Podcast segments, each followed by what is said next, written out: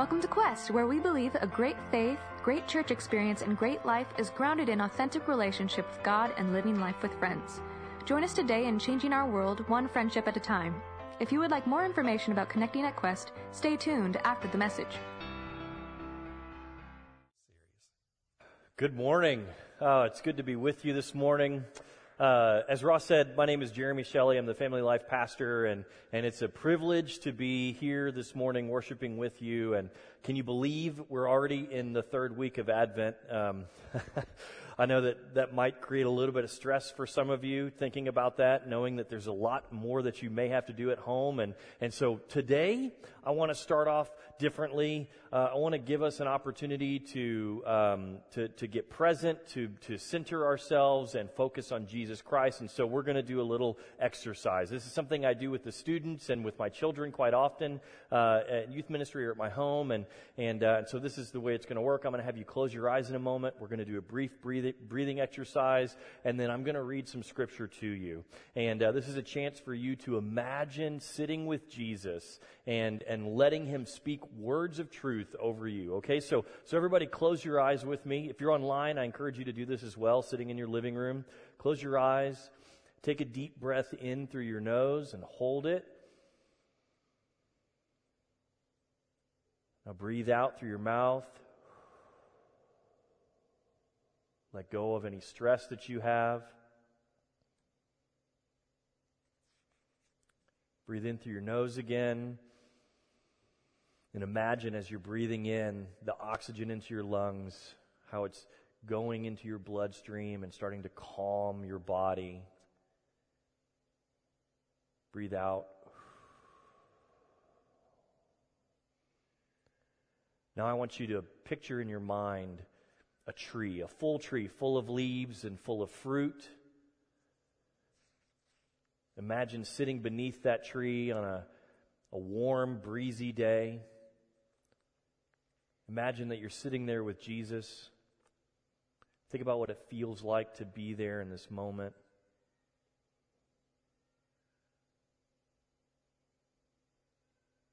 Now, listen to these words. They come from John 15. Jesus says to us, Live in me. Make your home in me just as I do in you. In the same way that a branch can't bear grapes by itself, but only by being joined to the vine, you can't bear fruit unless you are joined with me.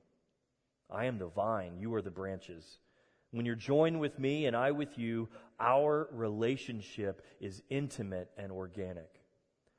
Together, the harvest is sure to be abundant. Separated, you can't produce a thing. Anyone who separates from me is dead wood gathered up and thrown on the bonfire. But if you make yourselves at home with me and my words are at home in you, you can be sure that whatever you ask will be listened to and acted upon. This is how my Father shows who He is when you produce fruit, when you mature as my disciples. I loved you the way that my Father has loved me. Make yourselves at home in my love.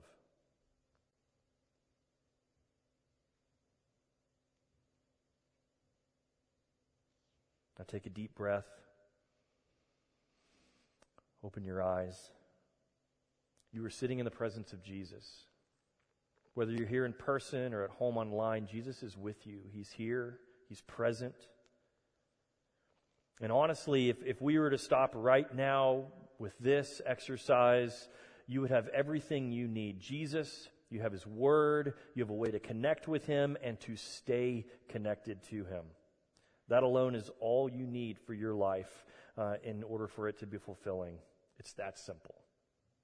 Nonetheless, let's continue on and spend some time delighting in the plan that Jesus had when he came to us, Emmanuel. He came to us here on earth, a plan that's based in love. God, after all, is love.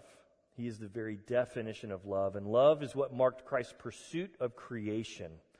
And it's what should mark the followers of Jesus. We're going to be in John chapter 15, so if you haven't have your Bibles, I encourage you to open them up. We're going to be focused there this morning. Um, one of the things, though, that I think about that I think is interesting about God's plan for all of creation uh, is how opposed our world's systems are to that plan. Even in the passage that we just read from John 15, Jesus continues on after that to teach, and he makes explicitly clear that if we choose to remain close to him, if we stay close to God, then the world will hate us. Think about that for a moment. When we choose to live according to God's plan for us, we will be hated by the world.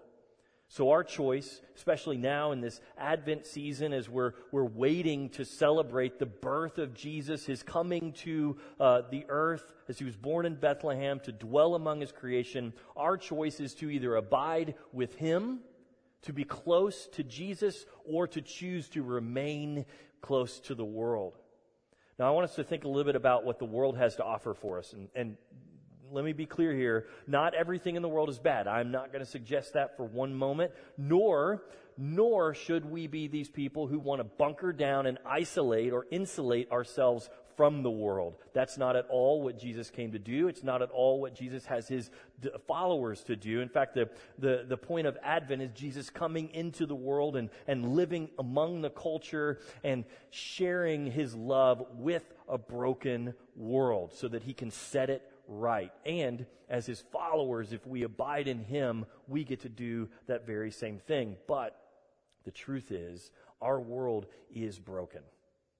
The, uh, uh, the, truth is, the, the enemy roams to and fro all over the earth, seeking to devour and destroy all that is good.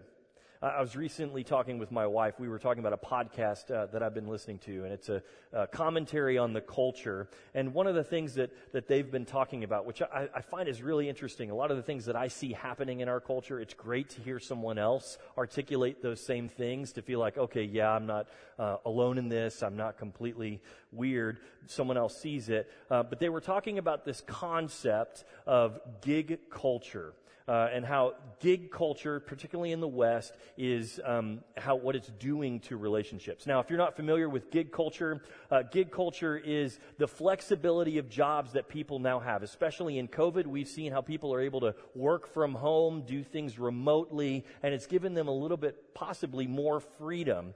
And uh, if you want to think about it this way, uh, gig culture is kind of a side hustle, a way to make extra money, but not having to be in a particular location. You can think of Uber uh, think of DoorDash or, or Etsy, um, uh, even YouTube streamers or Twitch streamers. These folks are living in this gig culture uh, kind of economics. And, and it's where people are using their talents to earn extra money. It's a really fantastic setup, in fact.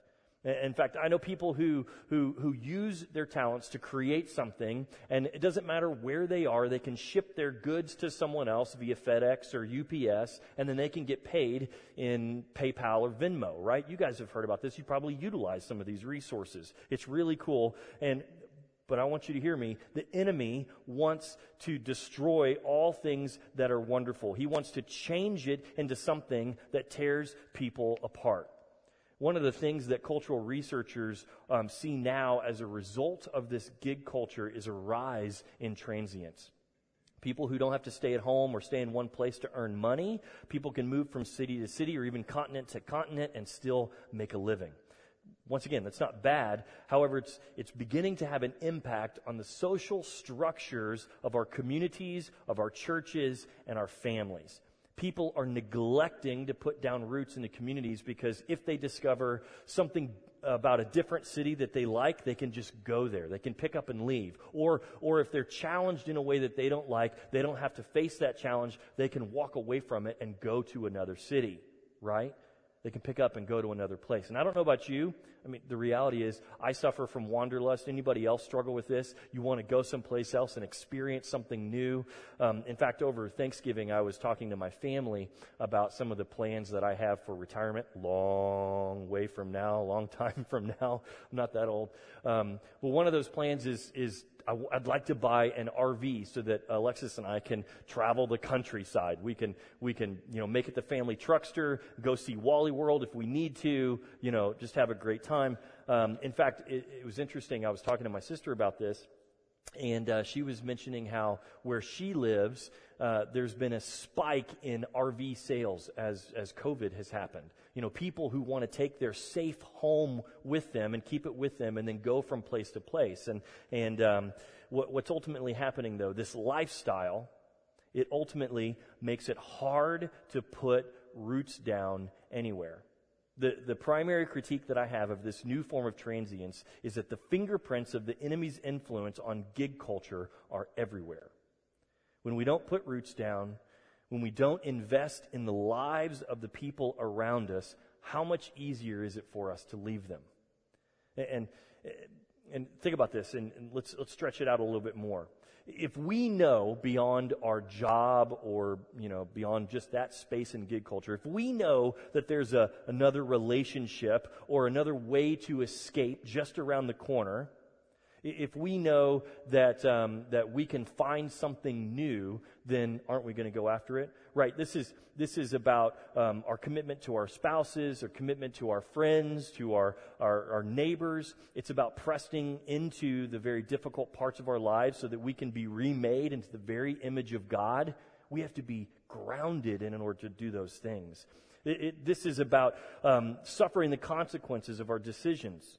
It's about hearing an idea or a philosophy, a different way of thinking, and asking critical questions to discover the truth in the midst of that. It's about disagreeing with people, possibly in our church, right? And choosing the relationship over that di- difference rather than finding a new congregation. See, the enemy wants to divide us and isolate us. He rips the best parts of our lives away by stripping us from our roots and our foundations. And gig culture makes this easier. Mark Sayers, he says it this way, and I'm just going to paraphrase him here. He says, if, if we're not connected to a place or to a community, to a church or to a family, then we have nothing rooting us to the place where we live. And with that rooting comes a story, a history that brings depth to us. It grounds us. It invigorates our life. It's a story um, that we're connected to that ultimately makes our life a blessing. And when we have no rooting, nothing grounding us, we're without a story. And this is where um, the world can come into our life and sell us anything that, that they want to. If you don't believe in anything, if you're not convicted of anything, if you're not connected to anything, if you don't have any tradition guiding the decisions that you're making, then you're able to fall for everything the world has to sell you. And this is the very same world that Jesus tells us will hate us if we believe in him, if we have faith in him. And so let's, let's discover a little bit about what Jesus tells us he has for us. And so I'm going to go back. We're going to read John 15 again, what I read to you at the very beginning, but I'm going to continue on through verse 17. So read along with me in your Bibles. The words are on the screen if you need them. Jesus says, If you abide in me, my words abide in you and whatever, uh, ask whatever you wish, and it will be done for you. By this my Father is glorified, that you bear much fruit and so prove to be my disciples. As the Father has loved me, so I have loved you. Abide in my love. If you keep my commandments, you will abide in my love. Just as I have kept my Father's commandments and abide in his love, these things I have spoken to you, that my joy may be in you and that your joy may be full. This is my commandment, that you love one another as I have loved you. Greater love has no one than this, that someone lay down his life for his friends. You are my friends, if you do what I command you. No longer do I call you servants, for the servant doesn't know what his master is doing, but I have called you friends. For all that I have heard from my Father, I have made known to you. You did not choose me, but I chose you and appointed you that you should go bear fruit, and the fruit should abide, so that whatever you ask the Father in my name, he may give it to you. These things I command you, so that you will love one another. God's command to us is love. He gives us love. He demonstrates his love to us, and so he says, now go and love. This is our command. But love, as defined by Jesus, is a fruit born out of remaining in him and abiding in him and staying connected to him. And I think many of us, uh, we, we want to go from this place, this church, uh, Sunday morning worship service, and we want to demonstrate uh, the love of Jesus to everyone that's around us, right? But there's these stories from the world that are exciting, they're enticing, and we're, we're, we're compelled to, to listen to them. The stories around us, they're moving, they're motivating, they're, they're, they're captivating, and often we're drawn to them. And if we don't remain connected to Jesus before we know it, we start to chase after those ideas rather than the plan that God has for us.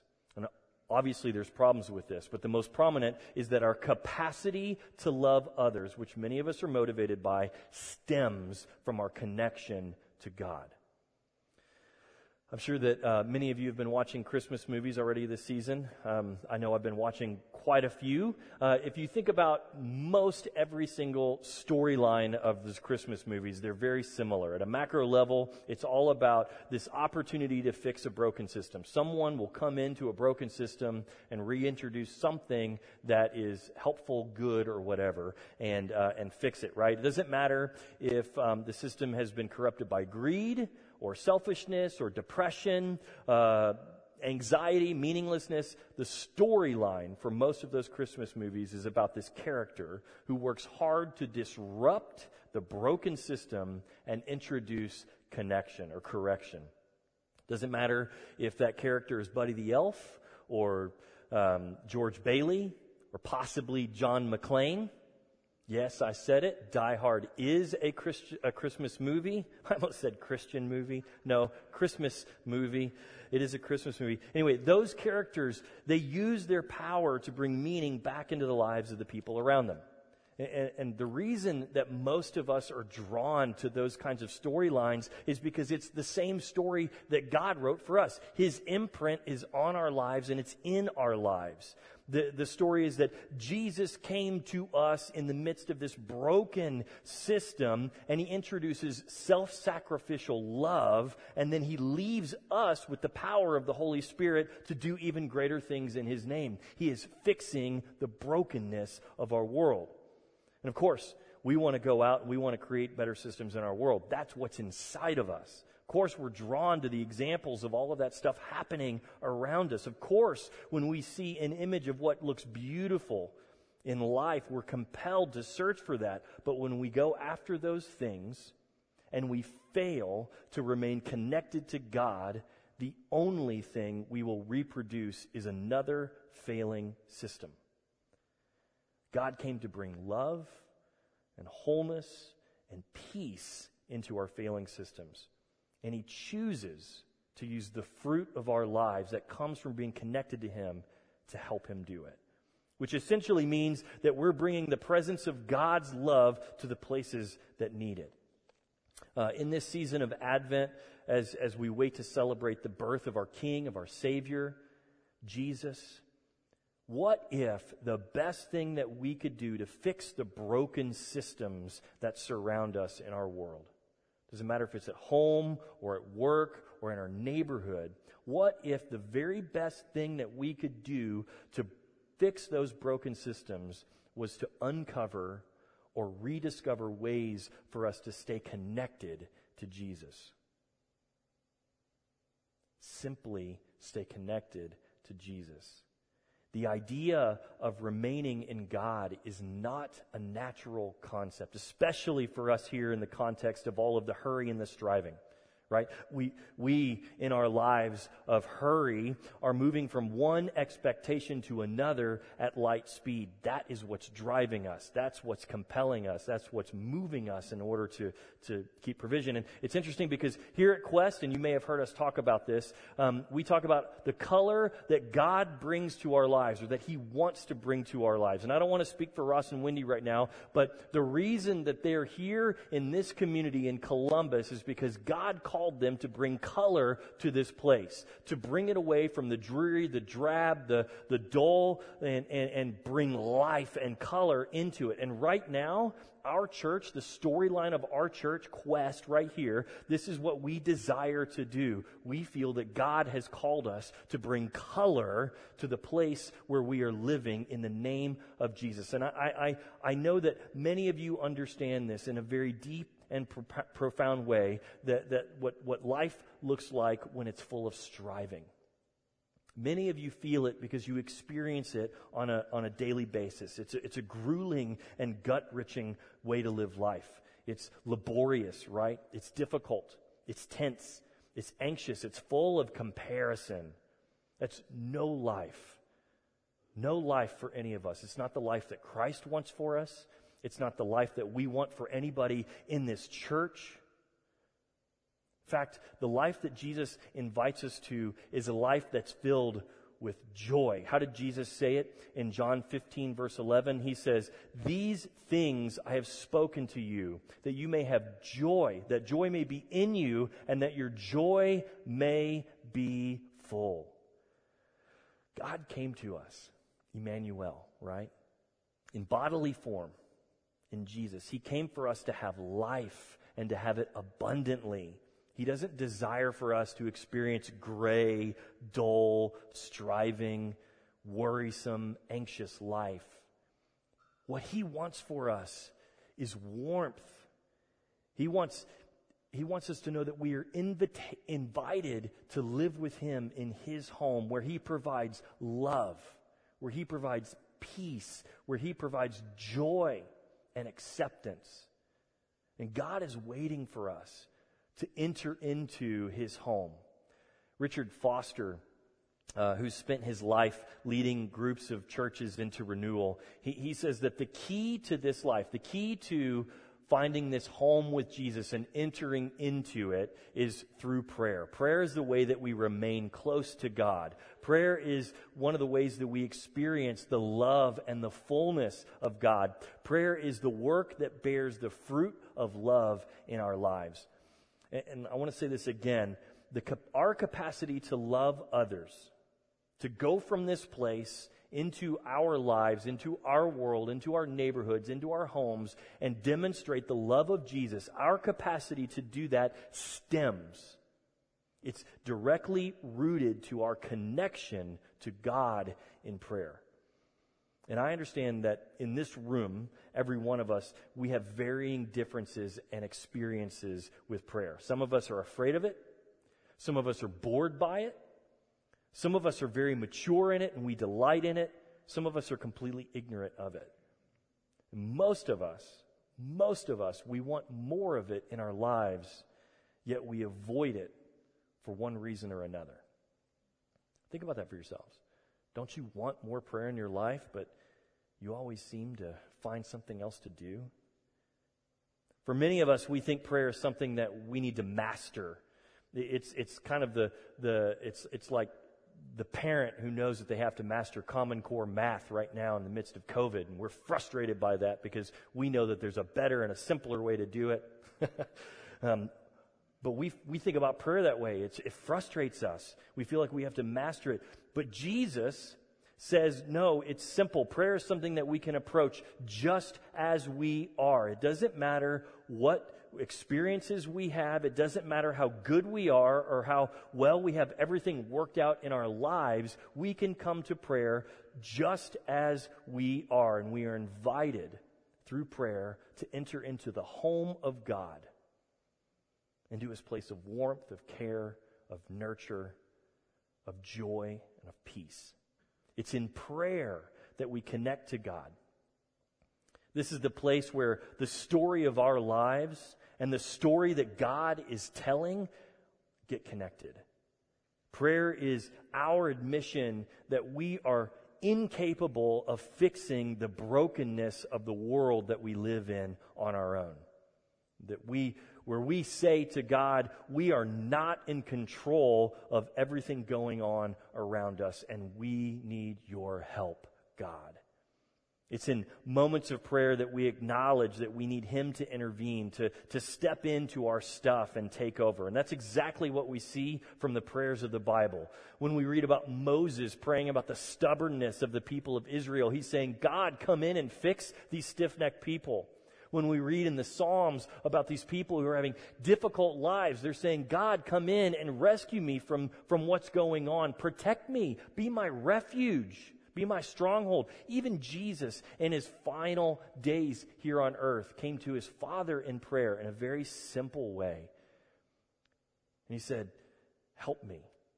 Take this cup from my lips, but let your will be done. See, this is right where we are.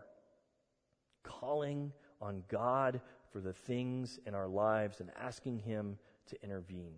As we pray, we transition from the belief that God is a part of our lives to the truth that we are a part of God's story, that He's in control, that He's writing this story, that He has a plan for us, and we are only playing a part. See, prayer is our pursuit of God. It's the way that we move closer to Him and that we remain in Him.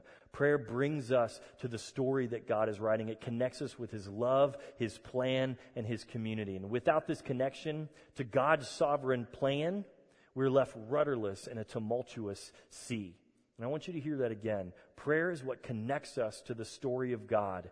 People without that rootedness, people without that connection or that foundation, they are tossed to and fro. They pick up and leave whenever things get difficult. They latch on to any idea that's tossed out to them. And the enemy uses that to separate people from the life that God has planned for them. So we have to stay connected to God. There's a lot of ways that we can engage with prayer right now. This is a really simple thing.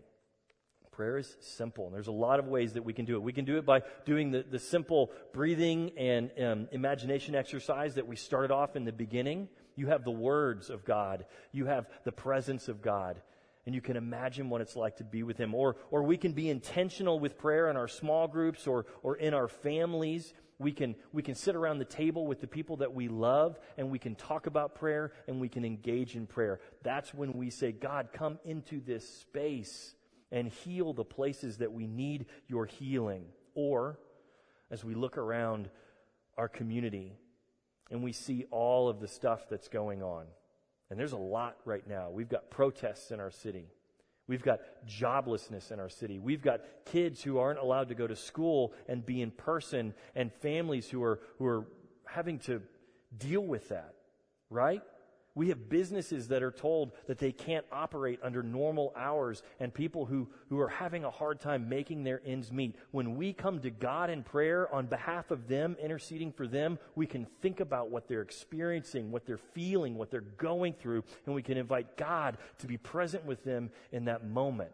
When we pray that way, we're demonstrating love to those people. It also helps us to think of ways that we can help them, that we can meet their tangible needs.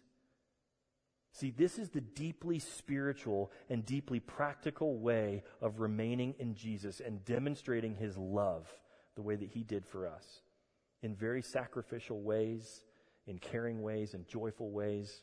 This is the way of Jesus. Another space for us to engage with prayer. And I'm most excited about this particular group that's meeting here on Wednesday nights at 7 p.m. There's a group that gathers together um, for prayer and worship, and they pray about everything. It doesn't matter. It's under the sun. Whatever's going on in this world, in this community, or in this church, they are praying for it. And I, I've got to be honest with you. This past week, I was really struggling with a situation that was going on in my world, something that I had no control over. There was nothing that I could do to fix the situation. And after I left middle school group, I went and I sat in that room it's in the hospitality room. I just sat in there for 10 minutes. And I started to, to bring that situation to God, to pray for that situation, just to myself. But being surrounded by these others who were praying and sitting in the presence of God in that moment brought me peace. It brought me comfort. It brought me the realization that no, there is nothing that I can do, but God is joining me in the midst of that situation, and I was uplifted. And if that's something that you want, I want to invite you to come and join this group on Wednesday nights at 7 p.m. They meet in the hospitality room. If we have to change rooms because so many people come and pray, then we'll move it in here. There's a way to engage with God. There's ways all around us, and it keeps us connected. It keeps us um, rooted in God's story. Jesus came to us so that we could see God in the flesh. And when he came, he demonstrated love and told us to go and do the same thing. And by doing, by remaining close to him, we would be most effective in that. So, this season, this Advent season, when we're waiting and we're thinking about the birth of our Savior, of our King, let's think of ways that we can remain connected to Jesus.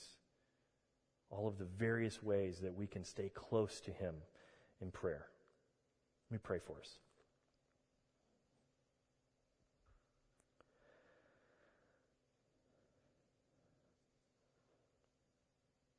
Heavenly Father, we are thankful that you are a God that wants us to be with you, to be present with you. You allow us to come just as we are and to sit and experience your love, experience your provision, experience your care.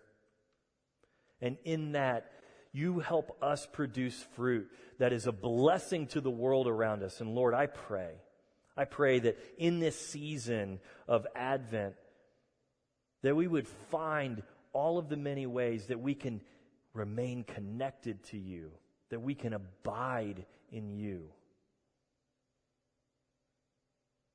Let us enjoy the presence of you, God. Let us delight in our relationship with you. God, we love you, and we're so thankful for your Son. We're thankful that He came right here to us to walk near us and among us, to experience life so that we could see you as real as we can. God, I pray that as we continue to connect with God, that we might walk among the people around us and bear the fruit of love to all of those people who need that in their brokenness. God, we love you. We praise your name. Amen. We hope you encountered the love of Jesus in this message. If you'd like to be a part of the ministry God is doing through Quest, whether in person or online, go to questvineyard.org for more information. If you want to worship God by supporting Quest financially, go to questvineyard.org/give. May God bless you this week as you partner with God to change the world one friendship at a time.